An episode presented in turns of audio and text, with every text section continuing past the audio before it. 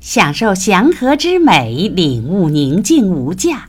您现在收听的是美国自然文学的经典之作《低吟的荒野》，作者西格德 ·F· 奥尔森，翻译中国学者程红。矮橡树下篇。这丛矮橡树长在一个岩石的裂缝之中，树根深深地扎在岩壁里，探寻着那里蕴藏着的腐殖土和水分。树根与岩床依附的亲密无间，如同一体，任何狂风都无法将它们吹走。那里。别无他树，没有枫树、白杨和白桦，他们需要的远比那条山脊所能给予的多。那个条件恶劣的小山顶，非那丛橡树莫属。我们坐在那丛橡树边，仔细的观察它。它具有一种所有别的树木缺乏的强韧和细如钢丝般的硬性。实际上，这个种类似乎能在逆境中勃发生长，偏找那些拼命挣扎才能生存的地方，那些多盐、多沙、多风的环境。在那种环境里，各种恶劣的地理条件令生物几乎无法生存，妨碍和限制了所有其他树木的生长。我们曾从春季直至岁末，一直关注着它们。只有。在那些比较轻狂的种类率先绽开满树的嫩芽和花朵之后，橡树才开始振奋。即便那时，它们也是矜持沉稳地展开树叶，仿佛不太信任来自南方的第一缕温暖的和风。随后，在短暂的夏季。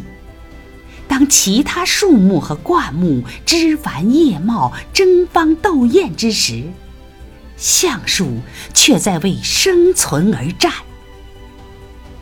于是，在秋季的凄风苦雨降临之前，它们最终展示出的树叶带着正统的传承。白杨、白桦和枫树。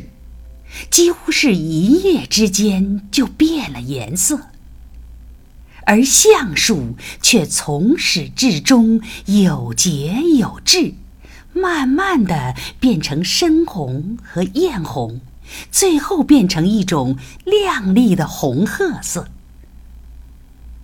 然而，当北方的风暴来临，那些原本艳丽的树木，秋叶落尽，光秃秃地立在那里时，橡树却依然裹着满身的树叶，比别的树木尤为漂亮，因为它们超然出群。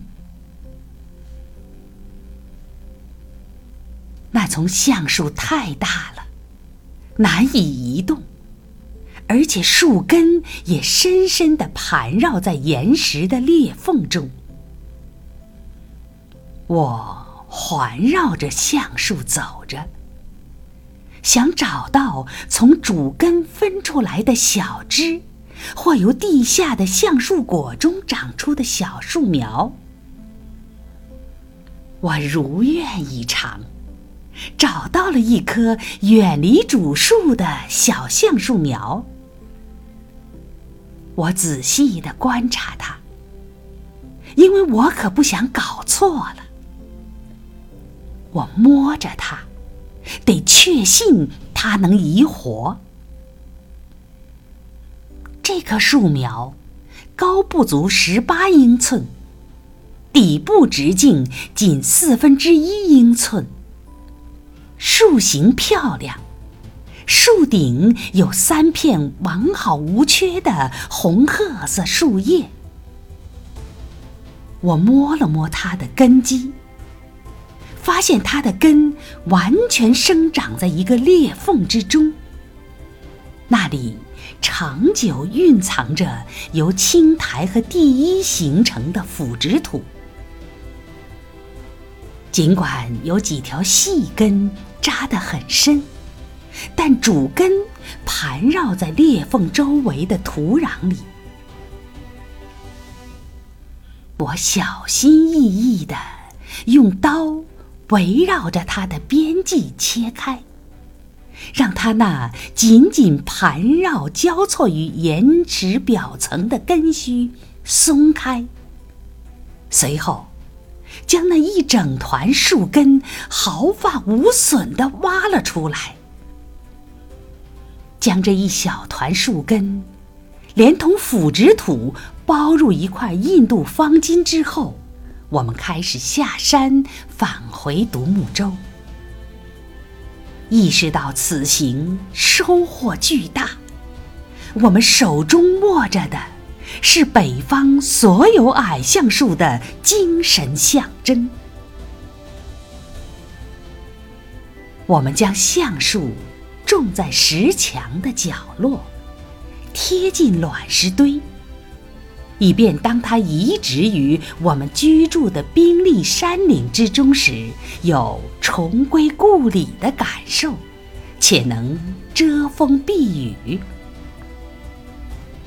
我们在它的周围培上土，浇上水，然后用树叶和草覆盖了挖开的路面，使它看上去完好如初。种完树后，我们观察了一下自己的劳动成果。一片红叶令我们想起发现那棵小树的山顶，那是紧贴着石墙的那点斑驳的色彩。任何冬季的寒风都不会吹断这棵树的树枝，冰雪会压弯树枝。但它们绝不会折断，它们将站在那里，作为一种不屈不挠的象征，作为一棵树可以学会在逆境中生存的证据。这棵橡树，将是我们生存环境中柔弱性情的矫正法。与其他在夏日里青翠苍盛的草树花木形成了鲜明的对比。